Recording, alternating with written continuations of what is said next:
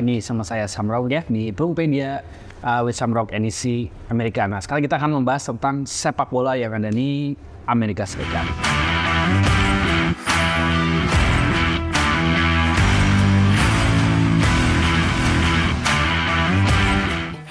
Jadi awal sejarahnya sepak bola ada di Amerika Serikat ini lumayan banyak perdebatan gitu ya tentang asal usul sepak bola modern yang ada di Amerika Serikat. Tapi beberapa ahli itu meyakini bahwa permainan ini masuk ke Amerika melalui salah satu pulau namanya itu Ellis Island atau Pulau Ellis itu di wilayah New York pada tahun 1860-an. Di mana pernah juga dilakukan penelitian pada tahun 2013. Tadi uh, sepak bola juga masuk juga melalui New Orleans, mungkin dari Prancis. Hanya saja di sana tercatat bahwa sepak bola hadir ketika imigran Irlandia, Inggris, Skotlandia, Italia, dan Jerman membawa permainan tersebut menjadi pertandingan sepak bola pertama di Amerika. Nah, jadi tetap ya, untuk sepak bola rootsnya itu pasti berasal dari orang-orang UK atau United Kingdom. Kemudian untuk si klub sepak bola uh, pertamanya atau apa ya, ya yang secara tercatat itu ada namanya klub sepak bola Oneida atau Oneida Football Club, di mana Oneida FC ini dinobatkan sebagai klub sepak bola pertama di Amerika Serikat namun untuk peraturannya belum dipakai secara standar. Nah, kemudian berdasarkan data dari Encyclopedia Britania, Oneida ini sebenarnya dianggap sebagai penemu namanya The Boston Game gitu ya. Dan mungkin memungkinkan pemain menendang bola, tapi juga bisa mengambil kan mungkin cikal bakal dari si football ya American football juga gitu. Kemudian tahun 1869 Princeton and Rutgers itu memainkan pertandingan pertama itu antara perguruan tinggi gitu ya. Di mana aturannya satu tim memiliki 25 pemain, kemudian menggunakan bola. Dan peraturan ini mulai peraturan dari Inggris yang dikelola oleh FA pada tahun 1863 itu mulai diadopsi oleh uh, pertandingan tersebut dan menjadikan uh, tadi Princeton and Rogers itu menjadi sepak bola perguruan pertama tinggi pertama yang diakui atau dianggap sebagai sepak bola secara utuh pertama kali di Amerika Serikat. Sepak bola terorganisir yang ada di Amerika Serikat mulai dimainkan pada tanggal 11 Oktober 1866 itu di Waukesha di Wisconsin, di mana uh, tata kelola tata kelola juga dimulai pada tahun 1884 sebenarnya, di mana America Football Association atau AFA itu mulai dibentuk, di mana AFA ini menstandarisasi peraturan untuk tim sepak bola lokal di wilayah di AS bagian timur, khususnya di wilayah New Jersey dan New York. Lalu 1886 itu pengaruh AFA tadi menyebar ke wilayah tengah, ke wilayah Pennsylvania dan uh, Massachusetts di wilayah timur. Dan juga setahun kemudian pada tahun 1887, AFA juga menyelenggarakan piala non-liga pertama dalam sejarah sepak bola Amerika. Itu dinamai Piala Amerika atau American Cup, di mana klub dari New Jersey, Massachusetts itu rata-rata mendominasi si kompetisi ini gitu. Lalu tahun 1897, klub dari luar dua negara bagian tadi yaitu Philadelphia Mens itu mulai membawa gelar membawa lari ke Pennsylvania. Kemudian tahun 1899 itu terjadi konflik di AFA, lalu piala tadi piala Amerika ditangguhkan hingga tahun 1906 dan mulai dilanjutkan kembali pada tahun 1906 tadi gitu. Kemudian liga sepak bola awal di Amerika juga kebanyakan menggunakan term atau nama association football. Karena apa? Ya biar tidak pusing gitu ya dengan penyebutan American football dan association football. Itu karena dua permainan yang berbeda. Tercatat di tahun 1884 itu tadi AFA dirikan karena AFA itu kan American Football Association. Kemudian ah, berdiri juga 1893 itu ada namanya American Amateur Football Association lalu ada American League of Professional Football, ada National Association Football League, dan terakhir ada Liga New Liga Sepak Bola New England Selatan 1914. Nah itulah karena ada kebingungan umum, antara American Football dan Association Football, di mana American Football itu lebih ke rugby dan sebagainya, dan Association Football ini permainan sepak bola yang memakai kaki. Kemudian penggunaan kata soccer yang lebih terkenal di Amerika itu mulai muncul pada akhir tahun 1910-an dan juga di awal tahun 1920-an. Jadi penggunaan soccer itu lebih lebih apa ya lebih diingat lah oleh orang-orang Amerika dibandingkan dengan football karena football nanti banyaknya merefer ke American football. Nah, untuk pertandingan internasional resmi pertamanya di bawah naungan Amerika Serikat itu terjadi pada tanggal 20 Agustus 1916 di mana mereka melawan Swedia di Stockholm dan mereka menang 3-2. Lalu ada American Super League yang dibentuk pada tahun 1919. Lalu ada pada Oktober 1911 di American Amateur, Amateur Football Association atau AFA dibentuk dan menciptakan pialanya sendiri. Itu pada tahun 1912 di mana dinamai Piala Sepak Bola Piala Asosiasi Sepak Bola Amatir Amerika atau AFA Cup. Kemudian karena tadi ada konflik AFA, mereka membentuk atau menginginkan adanya badan nasional yang mengawasi sepak bola Amerika secara keseluruhan. Nah, hingga di tahun 1913 AFA atau Amerika Amatir dan AFA ini mengajukan permohonan keanggotaan ke FIFA. Nah, di mana AFA ini ternyata unggul atas AFA dari beberapa aspek dan beberapa organisasi dari AFA yang itu anggota anggota organisasinya itu pindah ke AFA.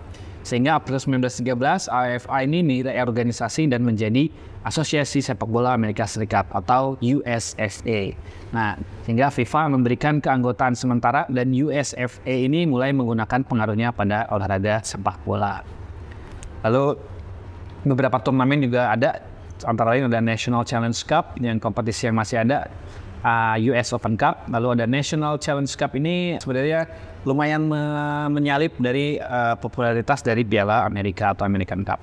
Selama Liga Sepak Bola Amerika, liga ini populer dan dianggap sebagai liga paling populer lah ya, kedua setelah baseball. Jadi baseball baru sepak bola. Yang kan di atas juga sebenarnya banyak juga ada Amerika football, ada hoki juga gitu. Karena sepak bola ini dianggap tidak begitu populer lah ya di Amerika. Lalu terjadi perang sepak bola di mana USFA ternyata harus bersih tegang dengan ASL atau American Soccer League di mana ditambah juga adanya tadi The Great Depression pada tahun 1929 yang menyebabkan ASL atau American Soccer League ini mati di tahun 1933 dan matinya beberapa olahraga profesional termasuk sepak bola di Amerika Serikat. Jadi sepak bola semenjak Great uh, Depression pada tahun 1929 hanya berlaga secara amatir atau non profesional. Lalu bangkit di tahun satu tahun itu di tahun 1930 tim nasional Amerika Serikat itu mengguncang dunia dengan menempati posisi ketiga di Piala Dunia 1930 itu kalau di Uruguay dan 4 tahun kemudian dia main juga di Piala Dunia 34 tapi harus tersingkir oleh Italia karena Italia memang cukup superior ya di tahun 1934 selain jadi tuan rumah juga didukung oleh Benito Mussolini. Kemudian vakum sejak tahun 34 mulai lagi di tahun 1950 hadir di Piala Dunia di Brazil dan mereka sempat mengalahkan Inggris 1-0 di pertandingan penyisian grup. Setelah itu Amerika tidak mengikuti Piala Dunia apa pun selama 40 tahun karena nanti hadir di tahun 90-an, 90 atau 94 gitu. Lalu pada tahun 67 terdapat 100 ribu orang yang bermain sepak bola di Amerika Serikat. Kemudian pada tahun 1984 jumlah tersebut meningkat menjadi lebih dari 4 juta Angka itu menjadi faktor yang menjadi pertimbangan FIFA pada Kongres 88 dan memutuskan untuk anugerahkan tuan rumah Piala Dunia 94 kepada Amerika Serikat. Karena minat tadi karena minat penonton yang banyak, kemudian menggeliatnya si sepak bola di Amerika dan dijanjikannya juga tumbuhan penonton dari tahun 80 sampai 90-an sehingga dia harus atau diganjar dengan tuan rumah Piala Dunia 94. Setelah ditunjuk sebagai tuan rumah Piala Dunia tersebut sebagai upaya dari Amerika Serikat menjalankan ya misi-misi FIFA itu maka diciptakanlah satu liga profesional. Nah, liga profesional ini disebut dengan MLS atau Major League Soccer atau liga yang ada di Amerika pada saat itu. Itu diluncurkan pada tahun 96 dibantu untuk mengembangkan pemain Amerika dan juga sekalian memperbaiki liga domestik yang sempat vakum sejak tahun 60-an. Lalu ternyata dengan, dengan dihadirkan MLS ini banyak dari pemain yang berkompetisi di MLS ini mereka menjadi tulang punggung di tim nasional Amerika di Piala Dunia 2002. Nah, jadi kan ya lumayan lah ya. Jadi pembinaan kemudian ada wadahnya. Nah, mulai bertaji di Piala Dunia 4 tahun atau 8, 8 eh, tahun setelah dia diresmikan atau MLS diresmikan. Nah, kemudian timnas timnas Amerika Serikat ini lolos ke tujuh turnamen Piala Dunia secara berturut-turut antara tahun 90 sampai dengan 2014 sebelum dia gagal di 2018 sama seperti dia gagal di tahun 1986. Untuk prestasi dari tim nasional Amerika Serikat sendiri itu di Piala Dunia ya, dia pernah menjadi urutan ketiga itu di Piala Dunia 1930. Kemudian juara Gold Cup atau kompetisi untuk Amerika Utara itu tujuh kali juara Gold Cup. Di Liga CONCACAF atau CONCACAF League dia berhasil menjuarai dua kali liga. Lalu di Copa America paling maksimal itu dia di juara empat Lalu di Piala Konfederasi dia pernah menjadi runner up pada tahun 2009. Untuk pemain-pemain yang terkenal di timnas Amerika Serikat itu pertama ada Kobe Jones, ada Clint Dempsey, Landon Donovan, Alexis Lalas, Clint Mathis, Brian McBride, Brad Guzan, Tim Howard, Phil Bradley, Cozy Altidore, Claudio Reina, Eric Wijnaldum, dan Christian Pulisic. Untuk caps terbanyak itu masih dipegang oleh Kobe Jones dengan 164 caps, disusul oleh Landon Donovan dengan 157 caps, dan Michael Bradley 191 caps. Gol terbanyak masih dipegang oleh dua orang, ada Clint Dempsey dan Landon Donovan dengan 57 gol. Lalu ada Josie Altidore dengan 42 gol. Dan yang masih aktif bermain sekarang ada Christian Pulisic dengan 28 gol. Yang mudah-mudahan bisa menyusul dari Clint Dempsey atau Landon Donovan. Untuk rival internasional itu ada beberapa yang tercatat ini ada risiko yang jelas ya karena historis antara dua negara terkait sosiopolitik di sana dan juga memperbutkan pride of CONCACAF atau kebanggaan Amerika Utara. Lalu ada Kanada juga ini sama uh, memperbutkan siapa yang paling berhak berkuasa di Amerika Utara. Lalu ada Costa Rica ini akibatnya sih karena sering bertemu di playoff untuk uh, Piala Dunia di wilayah CONCACAF. Selain itu ada juga catatan rivalry dengan Ghana atau negara Afrika Ghana. Ini karena mereka sering bertemu di Piala Dunia tercatat hampir sekitar tiga kali pertemuan di Piala Dunia yang mereka ikuti. Lanjut ke jersey, jersey yang dipakai ini jersey ini sejak pertandingan pertama mereka melawan Kanada itu jersey mereka atasannya berwarna putih dengan celana pendek biru. Kemudian pada tahun 1950 Amerika mengadopsi garis diagonal atau ya semacam slam dunk gitu ya bergaya ya seperti timnas Peru lah, hanya berwarna biru. Lalu untuk warna sendiri itu paling kombinasi di antara bendera mereka. Itu bisa berwarna biru, putih atau merah. Untuk si aparel itu Adidas uh, menjadi aparel timnas Amerika itu tahun 84 sampai 94 lumayan 10 tahun. Hanya saja sisanya sejak 95 sampai sekarang itu dikuasai oleh Nike sebagai sponsor jersey mereka. Untuk julukannya ada tiga yang apa yang melekat pada timnas Amerika Serikat itu pertama ada the Stars and Stripes atau bintang dan garis ya tetaplah dari dari bendera Amerika Lalu ada The Yanks, itu sebutan untuk orang-orang Amerika dengan Yankee, makanya dia sebut The Yanks. Sorry, sorry, hanya dua berarti sebutannya. Dan untuk sebutan untuk para pendukungnya itu disebut Sam's Army dan American Outlaw. Itu sebutan untuk pendukung dari Amerika Serikat. Lanjut ke sistem liga dan kompetisi yang ada di Amerika Serikat. Nah, kalau untuk uh, berdasarkan riset sih mungkin ada sekitar tiga divisi atau tiga serata lah ya yang ada di Amerika. Itu untuk si divisi paling atas itu masih dipegang oleh MLS, itu Major, Major League Soccer itu dimiliki atau diikuti oleh 29 klub dan menjalani season pertamanya tahun 96. Turun ke bawah itu ada divisi selatan duanya, itu dipegang oleh USL Championship atau United States League Championship. Kemudian diikuti oleh 24 tim. Season pertamanya dilaksanakan pada tahun 2011. Kemudian di strata 3 ini lumayan banyak ya si ininya. Hanya saja dia berada di tinggi strata di sistem Liga Amerika. Itu ada USL League One, ada National Independent Soccer Association atau NISA, dan juga MLS Next Pro. Ini masing-masing dihuni sekitar 12 sampai 27 uh, klub yang mengikuti uh, masing-masing uh, kompetisi tersebut. Itu dimulainya sejak 2019 atau 2022. Oke, nah selain tadi liga-liga profesional di Amerika Serikat, Amerika juga terkenal dengan liga antar universitasnya atau yang disebut NCAA. Nah, NCAA ini sebenarnya menyelenggarakan kejuaraan untuk universitas sejak tahun 59 yang dimenangkan pertama kali oleh Universitas St. Louis. Kemudian kejuaraan sepak bola putra atau ya bang, kejuaraan college pertama ini untuk NCAA ini liganya ini disebut dengan College Cup Lalu format turnamennya ini ada 48 tim dari masing-masing universitas di mana setiap juara turnamen Konfederasi Divisi 1 ini mendapat tempat di tadi di jajaran atau di susunan dari CNCA. Untuk juara terbanyaknya di NCAA ini ada St. Louis dengan 10 gelar, ada Indiana dengan 8 gelar, ada Virginia 6 gelar, di mana menjadi perbandingan atau gelar yang dimiliki oleh beberapa universitas ini ya lumayan bergengsi lah ya di uh, sepak bola di Amerika, khususnya di level universitas. Saya akan menjelaskan uh, sejarah ya, sejarah bagaimana sih bisa liga yang ada di Amerika Serikat ini mulai terbentuk. Pertama, untuk si Amerika ini sebenarnya hanya dulu hanya berkutat antara liga universitas atau liga amatir. Namun ada pada tahun 1967 ini mulai dua liga sepak bola profesional.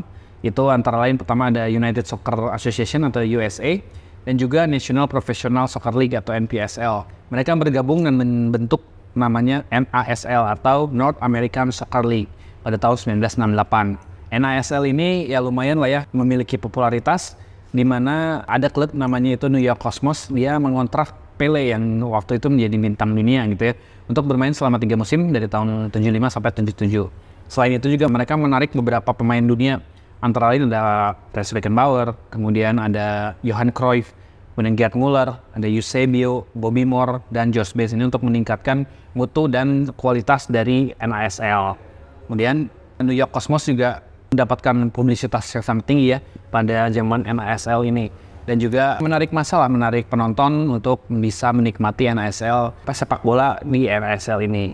Hanya saja karena tadi ekspansi yang berlebihan dari NASL juga terjadi resesi ekonomi pada tahun 80-an dan juga berselisih dengan persatuan pemain dan juga apa ya beberapa konflik lah ya konflik sehingga menyebabkan NASL ini harus bubar pada tahun 84 sehingga kualitas menurun dan 84 NASL harus dibubarkan. Itu nah sebenarnya tadi akibat dari si terpilihnya Amerika menjadi tuan rumah Piala Dunia 94, maka MLS hadir sebagai liga sepak bola profesional tertinggi di Amerika dan juga menjadi apa ya uh, liga yang ya terkenal ya sekarang ini gitu ya. Saya coba jelaskan Major League Soccer ini terdiri dari 29 tim, di mana 26 tim ini berasal dari Amerika dan juga tiga dari wilayah Kanada ya. Mereka mengikuti liga yang lebih baik dan lebih besar lah ya di situ. Kemudian MLS ini juga merupakan ya terobosan baru lah ya di mana sebagai upaya keberhasilan Amerika untuk menjadi tuan rumah tadi Piala Dunia 94 juga musim musim perdana MLS ini hanya diikuti sebanyak 10 tim aja di mana MLS juga pernah mengalami kesulitan dalam hal operasional uh, pada tahun-tahun awal juga ya kehilangan lumayan banyak uang lah ya di awal-awal pendiriannya si MLS ini. Kemudian MLS juga berperan dalam menciptakan aturan-aturan baru lah ya di sepak bola Amerika. Pertama, perkembangan seperti perluasan stadion khusus sepak bola di liga, penerapan aturan pemain yang ditunjuk atau designated players yang memungkinkan tim untuk merekrut pemain bintang. Contohnya seperti case dari David Beckham yang dikontrak oleh oleh Galaxy. Lalu uh, meningkatnya kontrak-kontrak TV nasional sehingga MLS ini lumayan diuntungkan lah.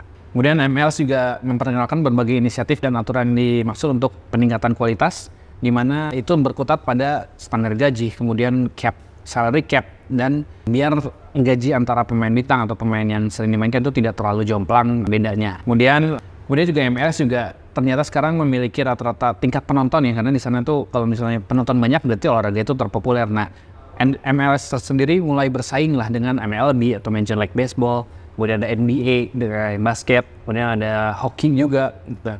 Nah, saya itu juga bersaing juga dengan NFL ya, apa NFL teh National Football League atau ya football American footballnya di Amerika Serikat. Nah itu saling bersaing nih untuk perebutan pasar lah, pasar penonton di Amerika Serikat.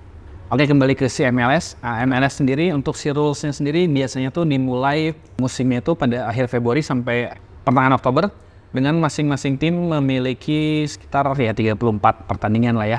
CMLS ini juga dibagi oleh dua wilayah, ada Western Conference, ada Eastern Conference, di mana nanti yang paling banyak poin terbanyak itu akan dianugerahi uh, semacam juara yang disebut dengan Supporters Shield. Kemudian laga All Star itu dimainkan setelah musim reguler tersebut. Nah itu hampir menyerupai NBA lah ya.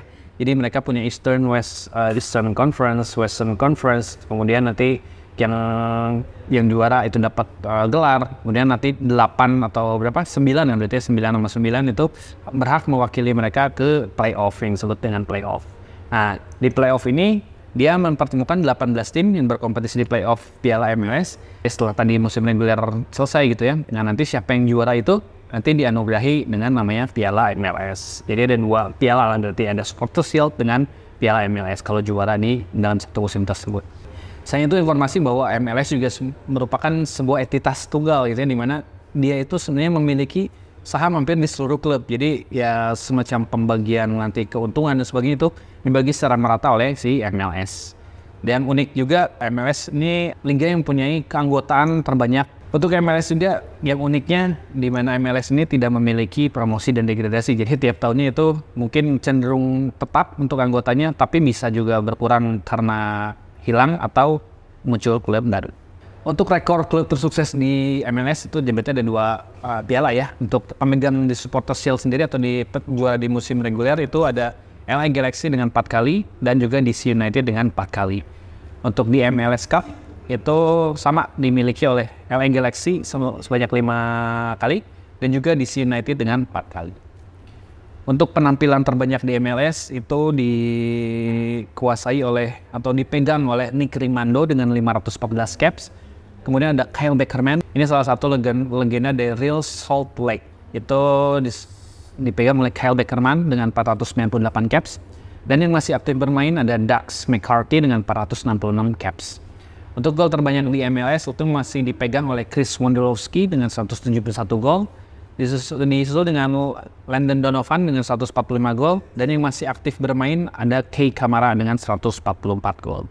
Untuk piala itu selain di MLS tadi ya, itu ada namanya US Open Cup. Itu merupakan kompetisi Amerika selain MLS yang diselenggarakan sejak 1914 di luar liga ya. Ini diikuti 100 klub, boleh amatir atau profesional, di mana yang perebutkan namanya tadi US Open Cup dan dikuasai oleh ya klub-klub amatir gitu ya. Ini tercatat yang masih yang memegang gelar terbanyak itu ada Bethlehem Steel LFC sebanyak lima kali, ada Maccabi Los Angeles dengan lima kali, dan yang terakhir di klub modern yang memegang gelar ini terbanyak adalah Chicago Fire dengan empat kali dan Seattle Sounders dengan empat kali. Oke, saya akan uh, coba sebutkan beberapa klub atau hampir seluruh klub yang berlaga di uh, Major League Soccer atau MLS. Saya biasa akan menyebutkan nama timnya, kemudian nama julukannya apa, stadionnya apa, jersinya berwarna apa, kemudian uh, bergabung dengan MLS kapan, dan beberapa pemain terkenal yang pernah membela klub tersebut. Kita mulai dari wilayah timur atau Eastern Conference, itu dimulai dengan Atlanta United FC. Itu berjuluk The Five Stripes, lalu berstadion di Mercedes-Benz Stadium, memakai jersey berwarna merah hitam, gabung di MLS pada tahun 2017.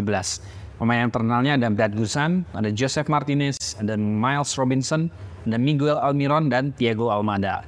Lanjut ke Charlotte FC, ini berjuluk The Crown, memiliki stadion di Bank of America Stadium. Jersinya berwarna biru muda dan putih, bergabung pada tahun 2022.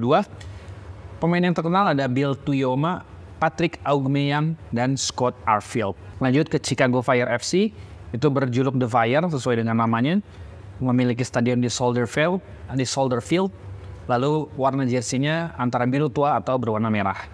Join dengan MLS di tahun 98, pemain yang terkenal ada Ante Razov, Josh Wolf, Christos Stoichkov, Bastian Schweinsteiger, dan Piotr Novak.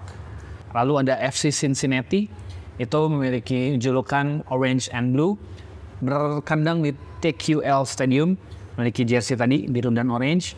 Bergabung tahun 2019, memiliki pemain yang terkenal ada Nick Haglu, ada Yuya Kubo, ada Haris Medunyanin, ada Brandon Vasquez, ada Luciano Acosta. Selanjutnya ada Columbus Crew, ini disebut uh, The Crew. Lalu berkandang di lower.com field, jersey-nya berwarna kuning. Bergabung dengan MLS pada 96. Pemainnya Chad Marshall, Brian McBride, Mike Clark, Jeff Cunningham, dan Giasi Zartes. Lanjut ada DC United, ini yang pernah dimiliki oleh uh, Erick Thohir. Ini berjuluk Black and Red, memiliki stadion di Audi Vale, warna jersey hitam merah, bergabung tahun 96. Pemain yang terkenal ada Jaime Moreno, ada Wayne Rooney, ada Christian Gomez, Dwayne De Rosario, dan Marco Echeverri.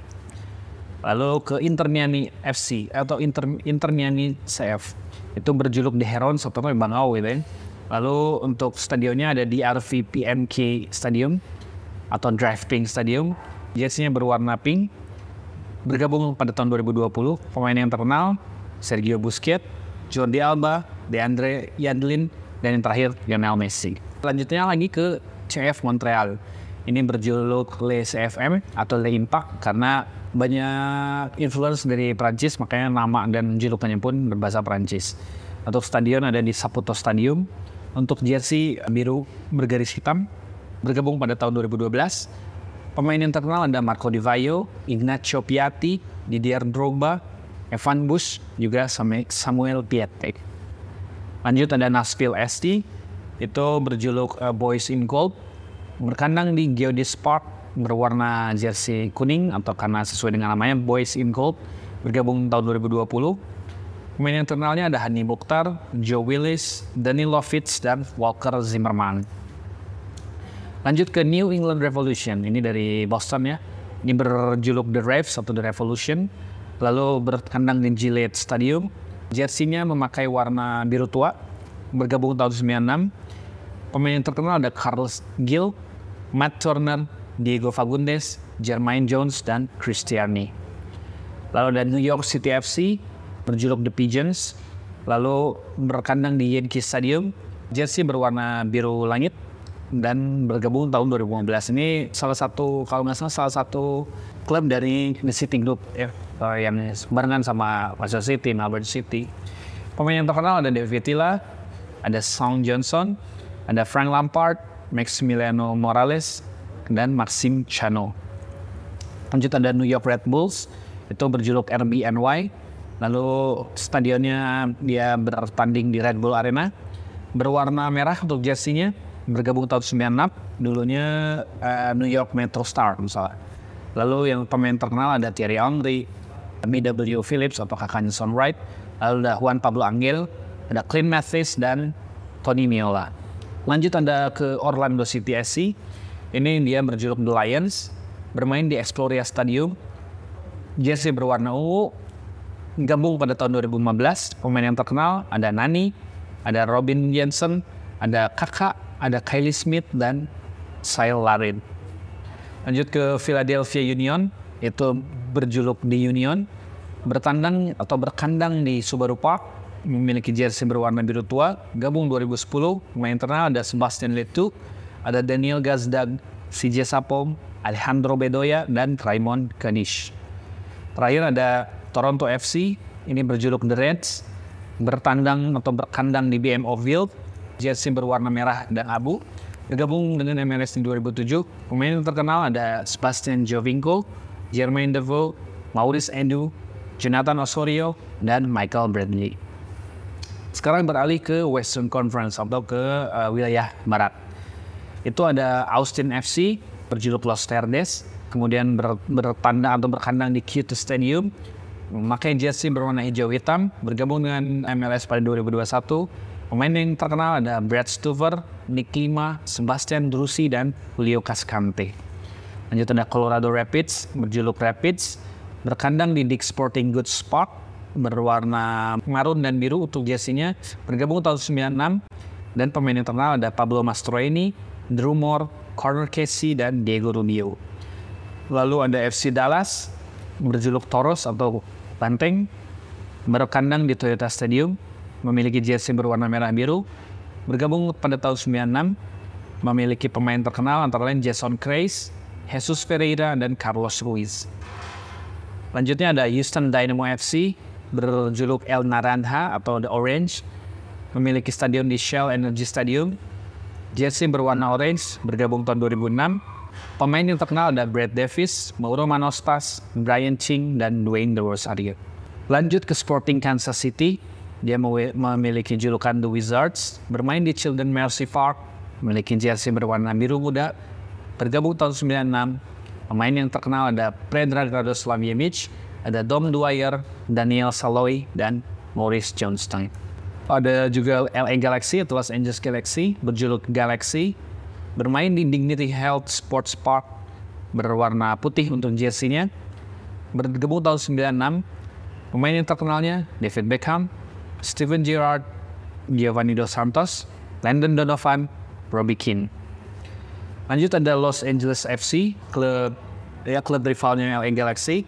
Ini berjuluk Black and Gold, bermain di BMO Stadium, berwarna jersey hitam, bergabung 2018. Pemain yang terkenalnya ada Carlos Vela, Latif Blessing, Christian Aranbo, dan Diego Rossi.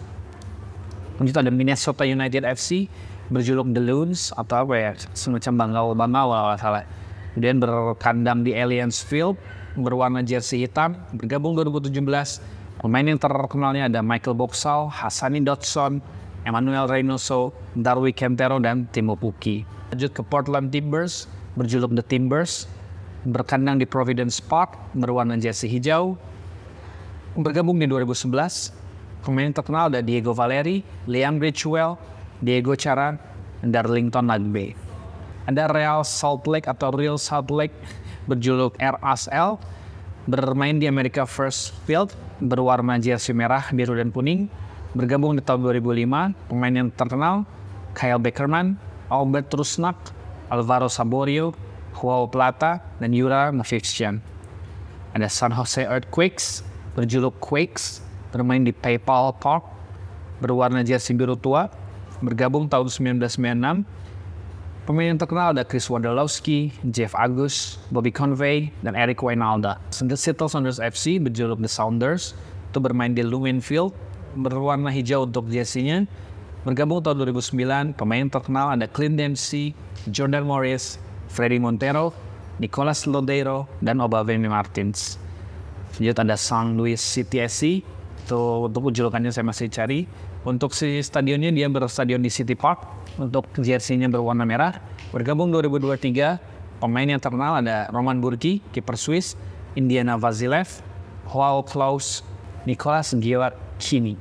Yang terakhir ada Vancouver Whitecaps, itu klub dari Kanada, berjuluk The Village, berkandang di BC Place, berwarna jersey putih, dan bergabung sejak 2019. Pemain terkenal ada Camilo, Brian White, Freddy Montero, dan Jose Timer. Kemudian untuk klub yang nanti akan bergabung di MLS, yang rencananya akan bergabung di musim depan, itu ada San Diego FC. Dia belum memiliki uh, nickname atau julukan. Berkandang di Snapdragon Stadium dan berencana akan bergabung pada 2025. Nah itulah keseluruhan member atau klub yang berlaga di Major League Soccer atau MLS.